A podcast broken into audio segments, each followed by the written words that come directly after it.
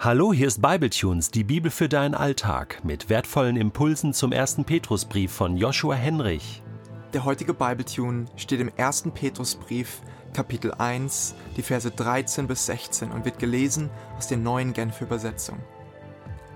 Richtet euch daher ganz auf Jesus Christus aus, lebt so, dass ihr für sein Kommen bereit seid.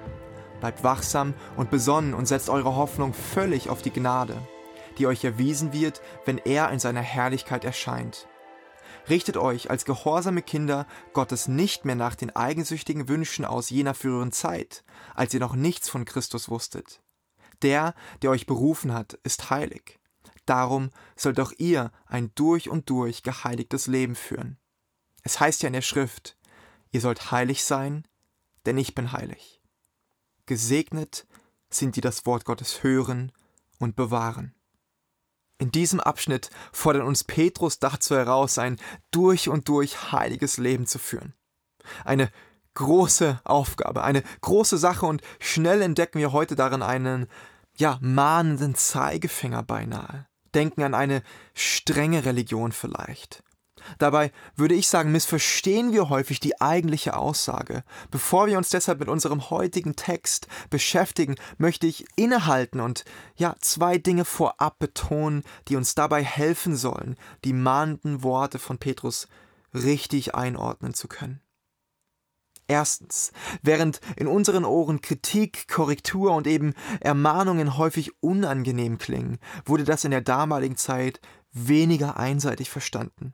Schon die Tatsache, dass Petrus Hinweise zum richtigen Leben im Kontext von Verfolgung gibt, deutet darauf hin, dass sie nicht unbedingt als zusätzliche Last, sondern vielleicht auch tröstend verstanden werden können. Schaut man im griechischen Text des Neuen Testaments nach, so findet man hinter dem Verb ermahnen das Wort Parakaleo. Dazu ein kleiner Exkurs, der uns helfen soll, Ermahnung im Neuen Testament besser verstehen zu können. Als erstes fällt auf, dass Parakaleo nicht nur mit Ermahnen übersetzt werden kann, an unterschiedlichen Stellen übersetzt man es auch mit Bitten und manchmal sogar mit Trösten und Ermutigen. Ermahnung und Ermutigung gehört im Neuen Testament nämlich zusammen. Ich denke, das ist bei uns leider nur noch selten der Fall, aber halten wir fest, eine göttliche Ermahnung ist zugleich ermutigend und eine Ermutigung auch eine Ermahnung, nämlich dazu, nicht klein beizugeben. Und dann zum Zweiten bezeichnet das Johannesevangelium den Heiligen Geist in Kapitel 14 und 16 als Paraklet, ein Wort, welches mit Parakaleo verwandt ist. Wenn Jesus in Bezug auf den Heiligen Geist sagt, der Vater wird euch an meiner Stelle einen anderen Helfer geben, der für immer bei euch sein wird, dann steckt hinter dem Wort Helfer Paraklet. Andere Übersetzungen verwenden statt Helfer übrigens Beistand oder sogar Tröster.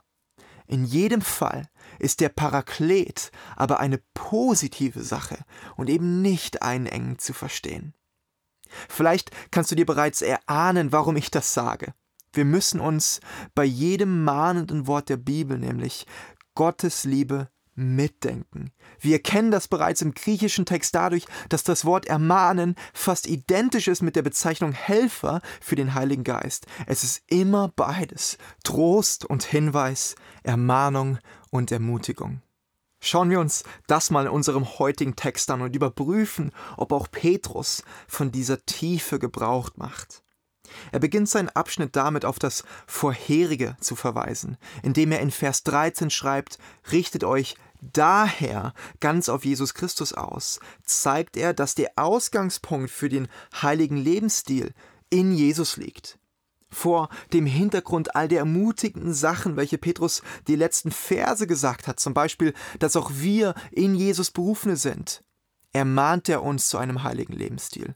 Damit versucht er die großen Taten Gottes mit unserem Lebensstil zu verbinden, beides irgendwie auf ein Blatt zu zeichnen. Ich sehe darin das Zusammenspiel von Ermahnung und Ermutigung bereits bestätigt, möchte es jedoch anhand einer weiteren Bemerkung vertiefen. Auch wenn diese Ausführungen etwas trocken sein mögen, bete ich, dass sie, ja, dass sie dir dienen und dass sie uns helfen, die Schönheit von Gottes Ermahnungen zu erkennen. Petrus zitiert am Ende seiner Ausführungen einen Vers aus dem dritten Mosebuch. Dort spricht Gott in Kapitel 19, Ihr sollt heilig sein, denn ich bin heilig.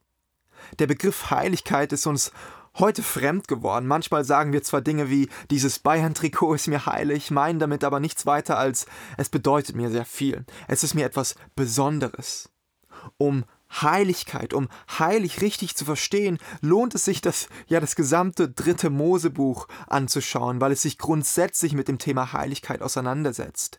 Wir erfahren dort, dass Gott heilig ist. Es entspricht Gottes Charakter, es ist Teil seines Wesens, heilig zu sein. Daraus folgt der Umkehrschluss, es gibt nichts Heiliges außerhalb von Gott. Allerhöchstens Heiligkeitsstufen, wie zum Beispiel im Aufbau der Stiftshütte deutlich wird. Dort werden die Räume heiliger, je näher sie an Gottes Gegenwart dran sind. Man könnte also plump sagen, je näher an Gott, desto heiliger. Vor diesem Hintergrund bedeutet die Aufforderung von Gott an uns, heilig zu sein, nichts weniger als komm zu mir, komm in meine Gegenwart. Wenn Petrus uns dazu ermahnt, ein heiliges Leben zu führen, weil Gott heilig ist, dann spricht er darin dem Menschen höchste Würde zu. Denn wer zu dem König, dem Schöpfer von Himmel und Erde kommen darf, der kann sich als wichtig verstehen. Du und ich, wir sind Gott wichtig. Die Aufforderung, sich in bestimmter Weise zu verhalten, müssen wir im Kontext von dieser Einladung in Gottes Gegenwart verstehen. Ermahnung ist nie trennend oder abweisend in der Bibel, sondern herbeirufend, wie ein Hirte seine Schafe eben ruft. Ich hoffe, es wurde etwas deutlicher, wie ermutigend Ermahnungen sein können, dass sie eine Reaktion auf Gottes Handeln in Jesus an uns sind und uns dabei höchste Würde zugesprochen wird. Für all die kommenden Hinweise, wie sich Christen in der Welt verhalten sollen, und Petrus wird noch mehr darüber schreiben, ist das das Fundament. Ich denke, wenn wir das begriffen haben, dann ändert sich unser Leben. Wir hören auf damit, die Gebote Gottes, was ja auch in etwa Ermahnungen zum rechten Leben sind, zu relativieren. Stattdessen beginnen wir die große Frage zu stellen, wie geht das?